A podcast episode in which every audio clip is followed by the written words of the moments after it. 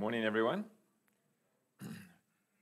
Um, don't you grab a phone or a Bible and head towards like 1 Corinthians? If you are, I know that sounds a bit vague and like, what are we going to do? Um, we're going to be in a few different passages, but we're going to end up at one, in 1 Corinthians uh, in a while. But we're going to go all over the place. I don't want to tell you because some people like flipping everywhere or scrolling, but it's going to come pretty thick and fast this morning, the different verses, and they're all going to be on the screen. So that's why I'm just saying head to 1 Corinthians because we'll spend a bit longer there later on in the, in the message. There's lots of preamble. Um, if you are new or you're visiting or you're joining us this morning, we're in a week three of a four week series uh, looking at really big foundations uh, for us about what we believe and what, we're gonna do, what we are doing and what we want to do as a church uh, gather, grow, give, go. I just want to say that um, I'm quite impressed with the turnout this morning um, at 8 o'clock in the rain, knowing that the sermon's on giving, you're all here. I'm like, if God did give out brownie points, you, you would get some. He doesn't. He doesn't care about that stuff. But uh, if he did, you would certainly be uh, loading them up this morning. Well done for being here. Um, I, you know, gather, grow, give. Go. When we talk every week, I'm trying to point you to this wheel that we've got, and we've done communal, spirit empowered, worshipful. Um, and today we are doing a be stewards. Be, be stewards. Um, as I was reading over my own notes and reflecting on this, uh, I want to want to give this. Um, I want to say two things in an introductory kind of way. One is that if you are here or you're watching and you wouldn't consider yourself a, a committed follower of Jesus yet, um, much of what I'm going to say today may not apply directly to you yet. Um, I want to give you a free pass. If this is in your church, whatever, leave the giving flyer. We're not after your money. You know, God's not after your money. Just chill. Like, we're not I'm trying to get you to give us bucks when you leave. You are, everything is free. The gospel's free. Just breathe. Um, and yeah, if you're online, please don't worry about it, kind of thing. Listen in and listen for the gospel and message of who God is uh, to you and who you are in light of who He is. Um, the second thing is that some of the stuff that I'm going to share this morning might feel a bit like waterboarding if you've never heard it before. I want to give you that. I know I shouldn't say that. They say at preaching school you should never warn people that some of the stuff in the message is going to be rough to hear, but uh, I am warning you uh, in a kind kind of way that you may have some reactions to some of the stuff that I'm, I'm going to say if you've never heard this stuff before. Um, some of you are like, oh, I know this stuff. No, you say this all the time, Doug. But, but some of this, you're going to push back against it. Because what I'm going to speak about this morning is, uh, as we've gone through this, this series on reformation, if you've been here every week, you remember I said that the world is trying to form, successfully form and shape us into its way of thinking so that your life and your thinking, everything is patterned in ways that have nothing to do with the ways of Jesus. And the call to faithful following of Jesus is a call to be reformed and reshaped in his ways and think his thoughts and look like him, change in character and stuff. And it comes from uh, having our convictions changed. We behave out of our deepest convictions, so you do in light of what you believe. And this whole series is going after our convictions.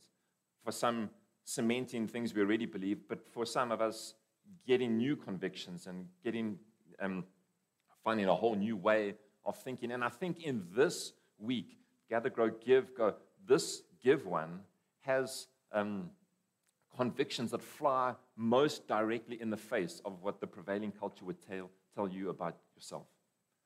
Um, the the world around us shouts this message at you that you are wonderful, that you can do whatever you want, that you have within yourself everything that you need. You do you. You just be little bright little sunflower that you are, that God made you to be, and you just shine your light and your love and go, go, go. Uh, and and the, the, the path to like self actualization um, it, it, you're encouraged along that road. And um, you, you, the, the unbridled freedom to do whatever is in your heart, just do it. If it's there, it's got to be a good thing. Just go. live out your desires. Um, they're obviously there, they're good. Just go, go, go. And um, the message of the scriptures and the message of the gospel flies completely against that. Um, I want to, if you're a note taker, this is point number one. I don't have real points this morning, they're a bit muddled. This is point number one. You are not your own. You are not your own. You're not in charge. You're not in control. You're not the boss of your life. It's not about you. Waterboarding number one. I mean, if you've never heard that before, you're like, rubbish. Of course I am. No, you're not. You're, I'm going to show you how you're not. And I'm going to encourage you. If you've never heard this before, this is the most liberating message that you will ever hear. It sounds tough and it's a bit like, oh gosh, now God is the boss of me. I'm telling you, this is the most liberating thing when you step into it and you fully believe it and grasp it with your whole heart. This is the most liberating news you will ever, ever hear. When we talk about being stewards, it means that we are taking care of things that are not ours. So that's why I'm talking about the stuff at the beginning. The whole issue of stewardship has to do with ownership. The issue of stewardship has to do with ownership. That's why you and everything that you have don't belong to you. You and everything that you possess does not belong to you. Let me make my point from the Bible. I did not suck this out of my thumb.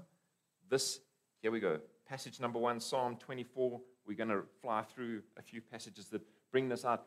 Uh, you know me, I mentioned it a few times. I like to preach out of one passage, don't like to fly all over the Bible. Why I'm doing this is because I want you to see that this is the consistent message all over the Bible that you do not belong to yourself and you have nothing. You own nothing. You are simply a steward of Him who owns. Psalm 24, verse 1. The earth and everything in it, the world and its inhabitants belong to the Lord, for He laid its foundations on the seas and established it on the rivers. Deuteronomy chapter 10, verse 14. The heavens Indeed, the highest heavens belong to the Lord your God, as does the earth and everything in it. Psalm 89, verse 11 The heavens are yours, the earth also is yours, the world and everything in it. You founded them. 1 Corinthians chapter 6 verse 19 Don't you know that your body is a temple of the Holy Spirit who is in you whom you have from God you are not your own, for you were bought at a price. So glorify God with your body. We, I whittled this down. This is like the shortest I could, uh, I, you know, we could do this for half an hour. I had so many passages. And go do a word search on ownership and lordship and stuff. Uh, the, the consistent message of the scriptures is that every single thing in all creation belongs to the Lord and that includes you. Whether or not, whether or not you believe it or like it, it's the truth.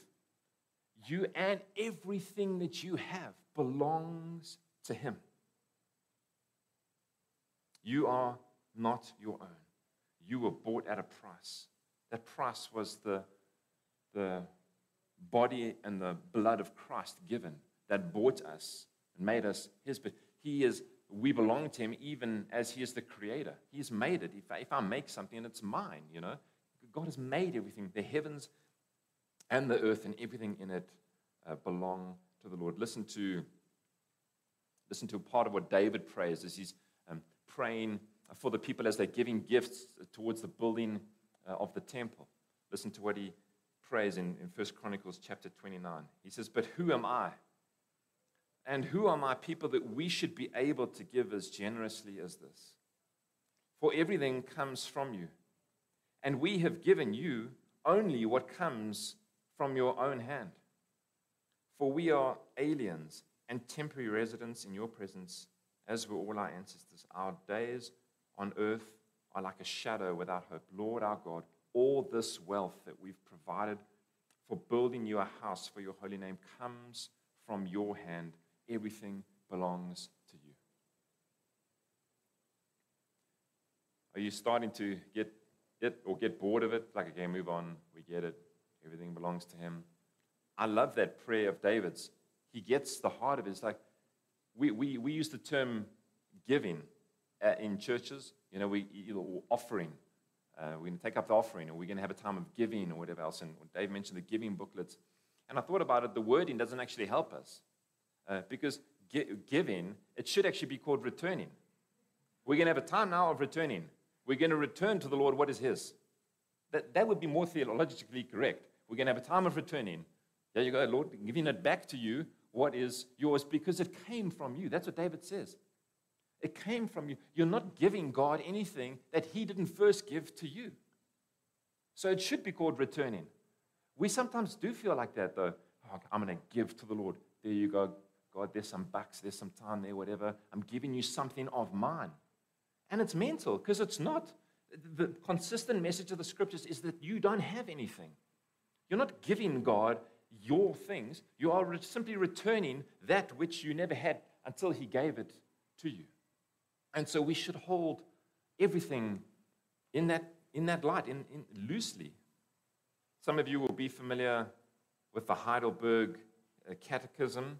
Uh, if not, you can Google it, it's very helpful to work through. The first question on the Lord's Day of the Heidelberg Catechism is this What is, comes from one of the songs that we sing here. Um, what is your only comfort in life and death? Question What is your only comfort in life and death? Answer That I am not my own, but belong with body and soul, both in life and in death, to my faithful Savior, Jesus Christ.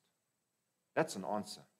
And that is a question and an answer that you belong, you're not your own, you belong, body and soul, both in life and in death, to our faithful Savior, Jesus Christ. Listen to this quote from Randy Alcorn.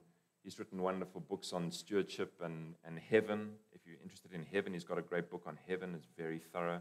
He, he describes uh, his journey in this, in stewardship. He says, if God, uh, this discovery came to, if God was the owner, I was the manager, I needed to adopt a steward's mentality toward the assets he had entrusted, not given to me. A steward manages assets for the owner's benefit the steward carries no sense of entitlement to the assets he manages. It's his job to find out what the owner wants done with his assets, then carry out his will. That, that's a fundamentally different way to look at your life. That God has entrusted things to you as a steward, that He has a will, He has a will of what He wants accomplished with those things He's entrusted to you. And our job is to find out, Lord, what do you want me to do with what you have entrusted to me. It can't be. Here's what it can't be. It can't just be that I accumulate more and more and more and more and make my life more and more comfortable. It can't be that. That is ne- that's nowhere in the scriptures. That is explicitly spoken against in the scriptures. That we just add up and we build uh, bigger barns for ourselves. It's not the point. The, the journey of being a good steward is figuring out how much do I have? Because we're all blessed in different measure. But the, the degree to which you've been blessed, the things that you've been given, how do they fit into the will of God, what He's wanting to do uh, in the world? And I am going to mention um, how God has blessed us in different ways because it's not just a financial thing. When we talk about stewardship, we're not just talking about finances, we're talking about all of life being, being stewarded. But I hope you I hope you get the, this is the conviction on which all activity and behavior is founded. If you, unless you have this conviction, everything else I'm going to say now will be redundant. Uh, the conviction that you belong, heart and soul, everything, to your faithful Savior, Jesus Christ, both in life and death.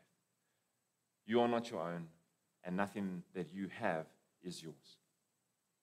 And you walk out into this the day to go and drive the Lord's car, to go to the Lord's home, to put your put the Lord's clothes in the washing machine, you know, to eat the Lord's food that He's provided. You don't own anything. When you leave, what are you taking with you? Yeah, exactly, nothing. You're not taking anything because it doesn't belong to you. Isn't that great? It's a liberating way to live. I, I know it flies against us and our comforts and stuff, and it's very difficult in the culture in which we're surrounded.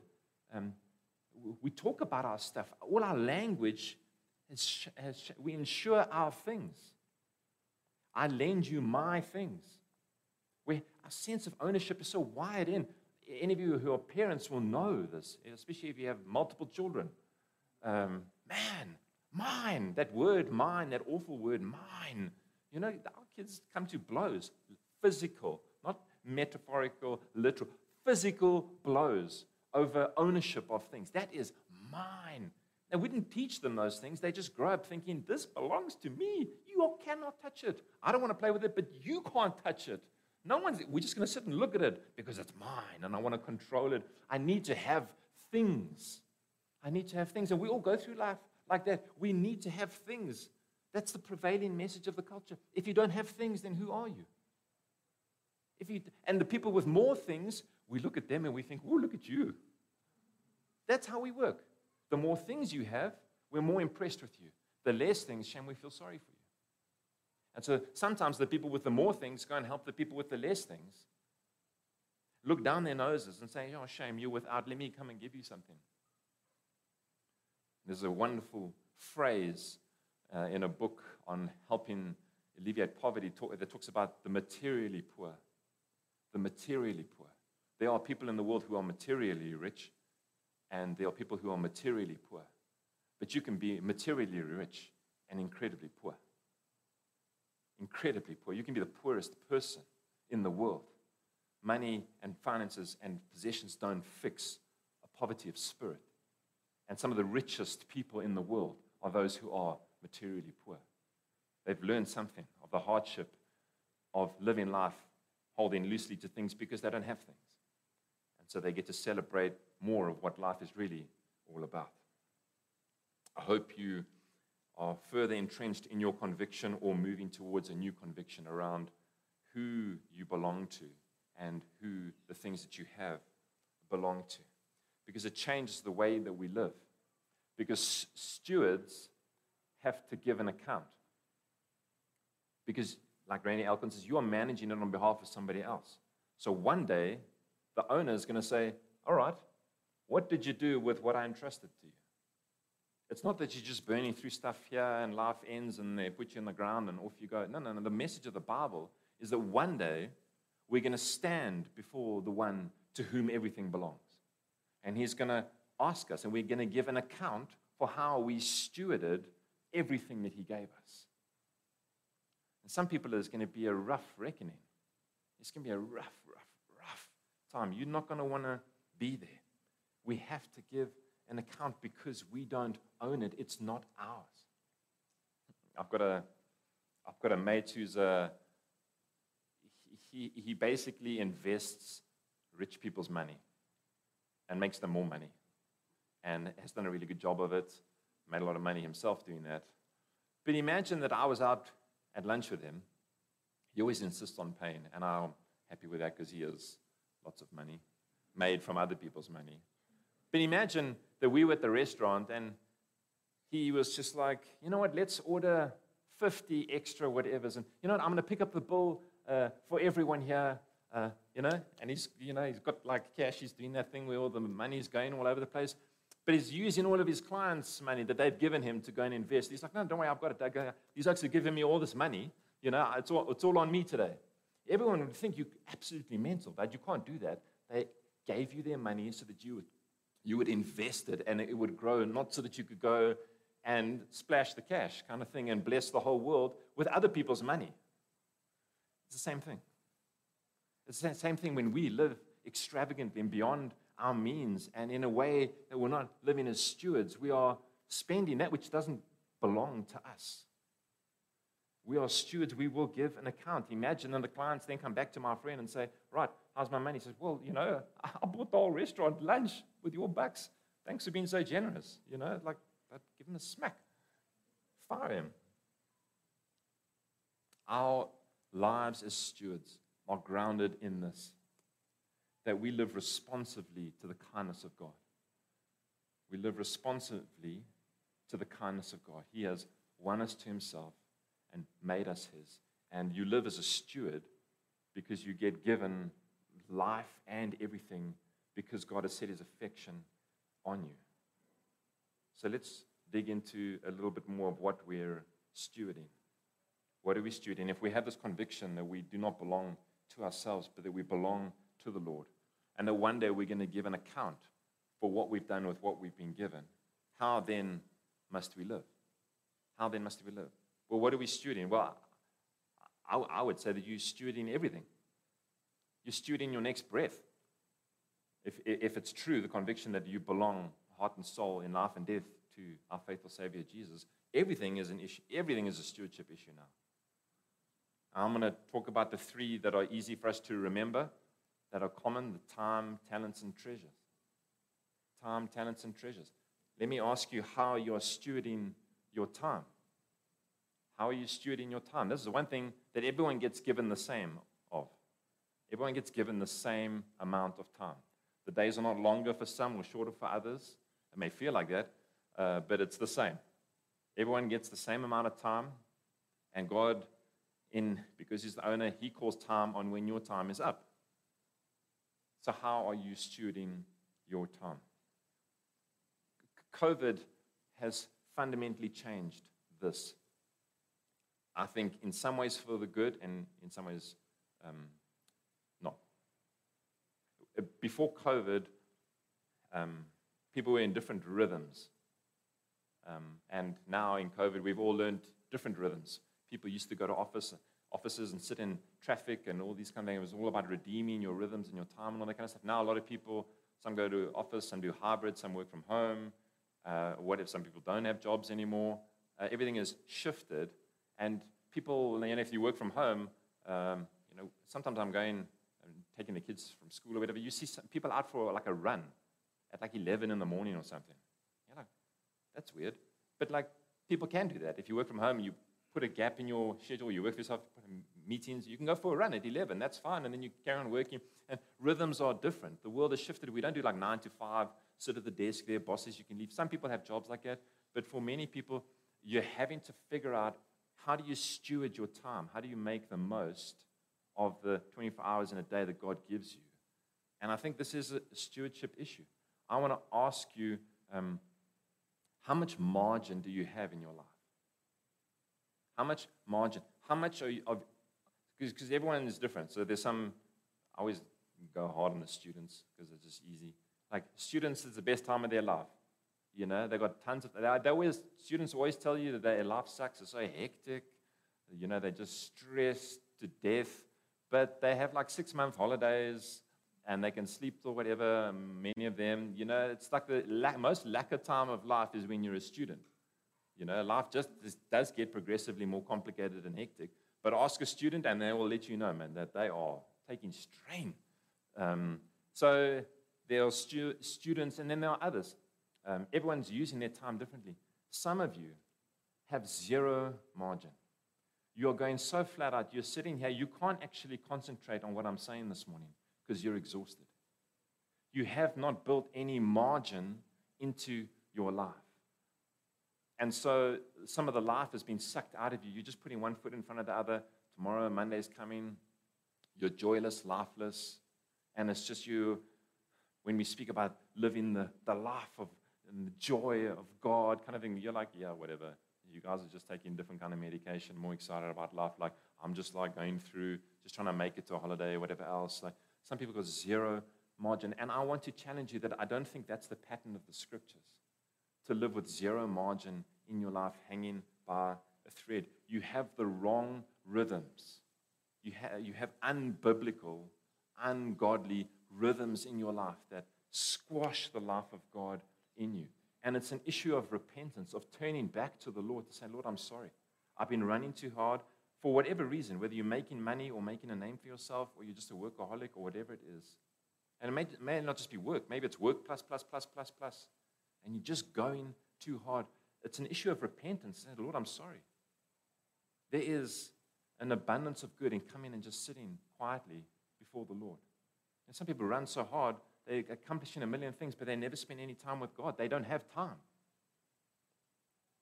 I want to challenge us all to re uh, investigate the, the Sabbath rhythms of the scriptures. God created the world in six days, and on the seventh, he rested. Why? Because he was tired? No, because God doesn't get tired. He rested to set the pattern for us that we would work and rest and work and rest and work and rest. And sometimes we get that so confused. Some people, they slide into sloth. They're way too much rest and You've got to get them. Yep, come on, let's go. Let's do some work. Come on. Not so, you know, work is not the enemy. Work is a gift from God to us. But that rhythm of what, is, what the Sabbathing rhythm in your life look like? Are you in a rhythm like that, where once a week you're down in tools? I was having a chat with some uh, guys last week after the service, and they, they were saying that they, they're having a tech, a tech fast like on a Sunday. They don't go near their phones on a Sunday. And I think they were kind of new to it, and they were still adjusting.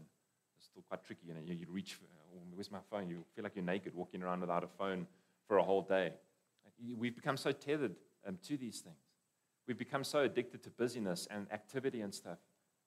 And we wonder why we're joyless and ineffective and why we're riddled with anxiety and all these things. It's because we have disconnected ourselves from a rhythm that God has put in us to work and rest and work and rest and lean into Him for refreshment and renewal. When it comes to stewarding your time, how often do you pray over your diary and your decisions? How often do you do that? Do we just say yes or no based on what you feel like? Yeah, I could do that. I've got time for it. Let me do it. May not be a good thing. May, may not be something you need to do. Learning to say yes or no through the guidance of the Spirit, realizing that my time is not my own. I'm stewarding time. I'm stewarding time. We just, we don't live, we live reactively. We don't live intentionally, many of us. And I want, I want to challenge you to that, to look at your diary to look at your week, to look at your months, to look at your year, and say, okay, Lord, I'm praying over these things. Is this something that you want me to do? Are these things you want me to be involved in? What are the Sabbath and restful rhythms here? So that you don't live from holiday to holiday, from rest to rest, strung out, burnt out, hanging by a thread. That's not the life God wants for us. It's time. Let's talk about talents. How are you stewarding your talents? How are you stewarding the abilities God has given you? I am. Um, I'm a firm believer in telling our kids that they cannot be whatever they want to be. I, I don't know if you heard me correctly. I tell my kids, you cannot be whatever you want. That's a lot of utter garbage. The world loves to tell kids that, don't they? You can be whatever you want. No, they can't. Maybe they don't have the mental capacity to do something that's particularly difficult to engage in. Maybe they're not fast enough to run at the Olympics. They can't do. They have constraints and limits because God has made them for a particular purpose and, and with limits and stuff. Telling our kids that they can be whatever they want to be is utter rubbish. We're lying to them. Tell them that they can rather explore how uniquely God has made them and ask the question God, where do you want to plant me that I may flourish, that I may serve your purposes with the unique way that you have made me? Put all your energy into those discussions. Don't tell them nonsense that they can be whatever they want to be. They can't. So, how has God uniquely made you? What gifts and abilities has He given you? And how is He wanting those to serve His purposes? Unless this goes a fundamental question of being. Unless you can answer that question, you're going to muddle your way through life. you are. You're, going to, you're not going to know why you're here, what you're supposed to be doing. This is probably the most important question next to answering the question of how you will get right in relationship with God. The next question is, why on earth are you here? And as you understand the unique way God has put you together and the abilities and gifts that He's given you to steward for His purposes, suddenly life comes alive. Okay. I know what, I, know, I don't know exactly, but I know increasing measure why I'm here. Because I come alive when I do this. And when I do this, it flourishes. And when I'm with these people and these things, I'm good at this. And I'm not good at that. I know I, I'm 44. I have a long list of things I know I'm not good at. It's an increasing list.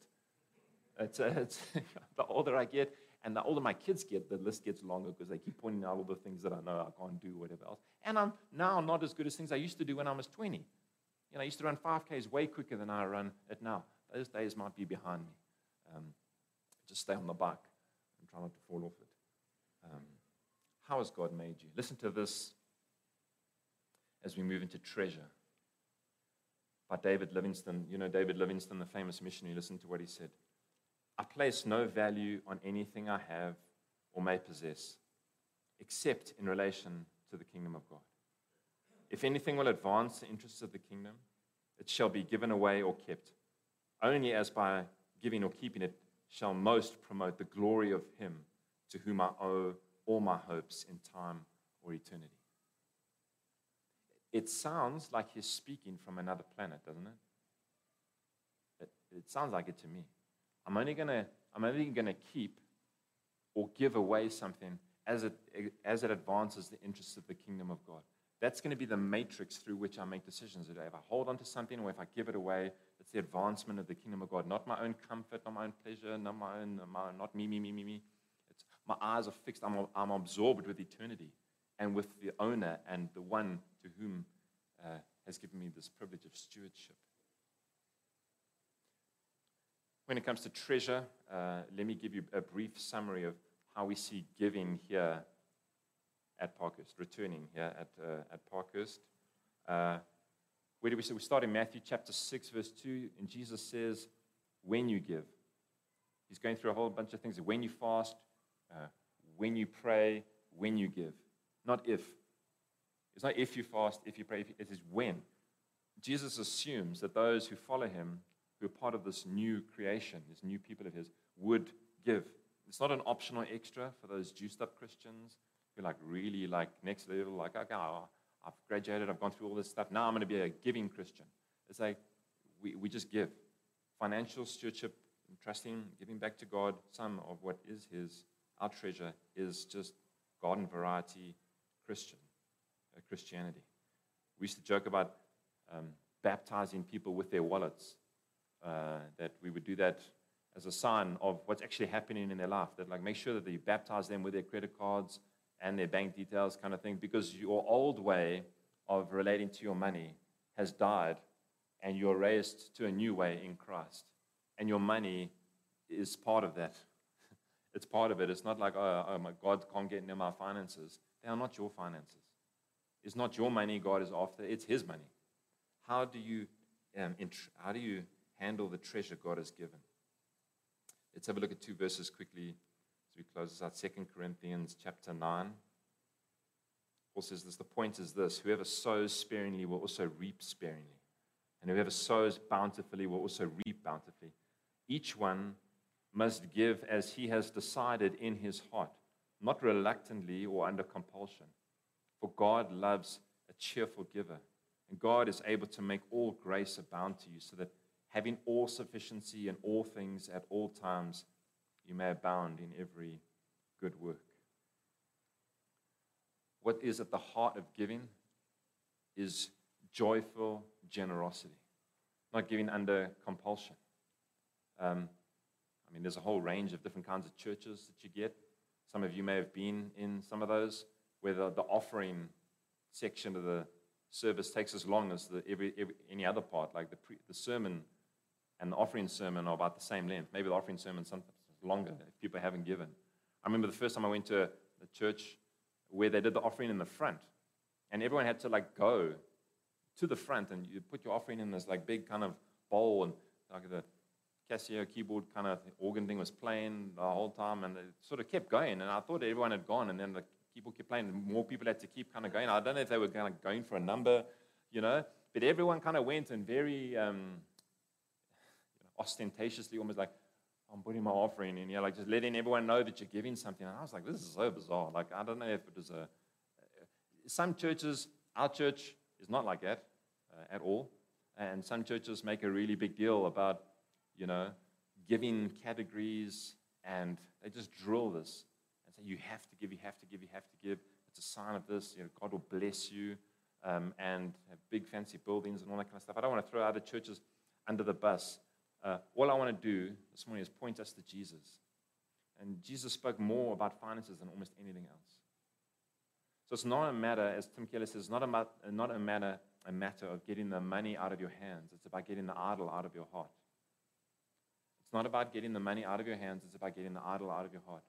If you don't want to give your money to Parkhurst Community Church, I don't mind. You're not giving to me. I'm not going to go buy a Ferrari. You know, you're giving, you're giving to the Lord. And God loves a cheerful giver. God is not poor. God is not shortchanged if you hang on to his money. He's like, yo, I wanted to do all that stuff, but those are holding all my cash.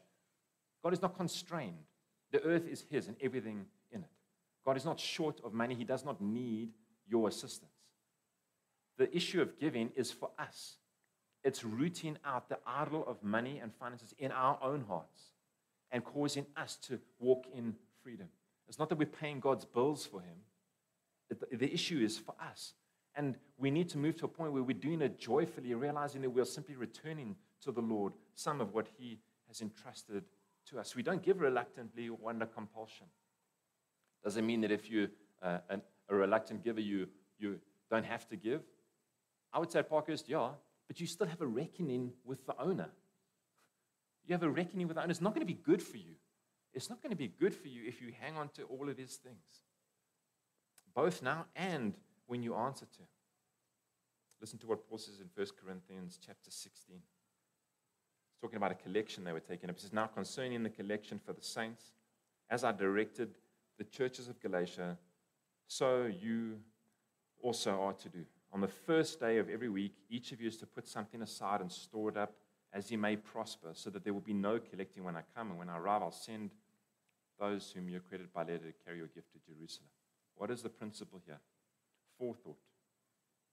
Forethought. Put it aside so that won't be, you won't be doing this at the last minute. Forethought. Plan your giving and do it, there it is, as you may prosper. So everyone is called to give differently because we've all been entrusted with different things to steward. If Elon Musk became a believer and started tithing, he would be sinning. Do you understand tithing? Uh, maybe an Old Testament principle of giving a tenth of what you earn back uh, to the Lord. I don't think it's a new covenant uh, principle. It's a great guideline, 10%. But I will say this, like I'm giving the example of Elon Musk. Elon Musk becomes a Christian and he gives away, he gives back to the Lord 10% of his 15 gazillion dollars that he's got. He is sinning. He is hoarding what God has given to him to steward. 10% is nothing for Elon Musk. 10% is everything in the world for some people who have nothing. It's as you prosper, as you prosper, God requires more because He's stewarding it for His purpose. He's giving it to you to do what? To steward, not that you may prosper and add and build bigger bonds, but that you can be a conduit of blessing to others. You understand how much you need, and then you give. There's a, there's a principle in Second Corinthians. We don't have time to go through it. 2 Corinthians 8 and 9. You can go and read it, where he talks about um, seed and bread. And God gives you two types of finance He gives you bread for eating, and He gives you seed for sowing. So He gives you money to meet your needs, and He gives you money to bless others, to sow, to be generous. Uh, if you, if you eat all the seed, you've got nothing to sow. And that would be short sighted. Because if you sow sparingly, you reap sparingly. Are you, are you following the logic here? If you eat all the seed, you've got nothing to sow. And it comes back to bite you. What in your budget is bread and what is seed? That's a fundamental thing you have to understand. What are my needs and what has God given me that's above those needs for generosity? That's the purposes of God. To give, decide in our hearts, and to give, to put it aside, to be thoughtful. We use four words to describe giving here at Parkhurst. We want people to be joyful, generous, regular, and sacrificial. So we don't talk about percentages, brackets. You don't join the A plus giving club and get a T-shirt and a sticker and whatever else. We don't. I don't even know what people give here, and I think it's good. We want people to be joyful. We want people to be generous because God has been generous to us, hasn't He? So we're just modeling His generosity to us. We want people to be regular. We want people to be regular in their giving, not just give in fits and starts kind of thing. It shows a lack of intentionality. And we want people to give sacrificially. I think that's a, a scriptural principle that we, we, we, we don't, because you, you know, you can say, okay, well, Doug, you spoke about bread and seed, and we get a wrong idea of what we need. This is a, this is a problem, and I know I'm just going to I'm going to offend everyone here, uh, and I'm in the same boat that we have so, we have we have baptized our wants as needs. We have. We think that we need all of these things, but they're actually wants, they're not needs. We need a lot less than we actually um, think we do, don't we? But we've, we've turned wants into needs. And so when we look at that, say, well, I need all of these things. No, there are wants that we have baptized as needs. And so, well, what I don't understand the wants needs things, but I have to have these things. No, you don't. We need to, that's the part of the sacrificial thing. What things can I do without so that others may have? That's a hard question, and it's a different answer for everyone. But I would challenge us all to look at our lives and our budgets and say, what can I go without so that others may have? We live in the most unequal nation in the world. This is a taxing question for every single one of us in this room. What can you go without so that others may just have enough to survive and live and have shelter and pay school fees for their kids and things like that? For unbelievers, no answer to that question. For those of us who follow the ways of Jesus, this should be a, a, a taxing question, an engaging one. And I don't think it's a law thing, I think it's a heart thing. And God needs to help us with. I would encourage you today and in the coming days to find time. Each of these sermons, there's just so much stuff in it. Unless you find time to sit by yourself with the Lord to say, How am I doing as a steward in my time, with my talents, with my treasure? What changes do I need to make? Am I comfortable and happy? Happy with that conviction that I am not my own. I belong to the Lord, heart, soul, in this life and the next. And I pray that as we do that, all the changes will happen. They'll all look different for each of us. Some of us, our time will change. For some, it'll be a different relationship to your finances that you've never had before. And let's pray for God's help uh, in all of these things. Let's pray together.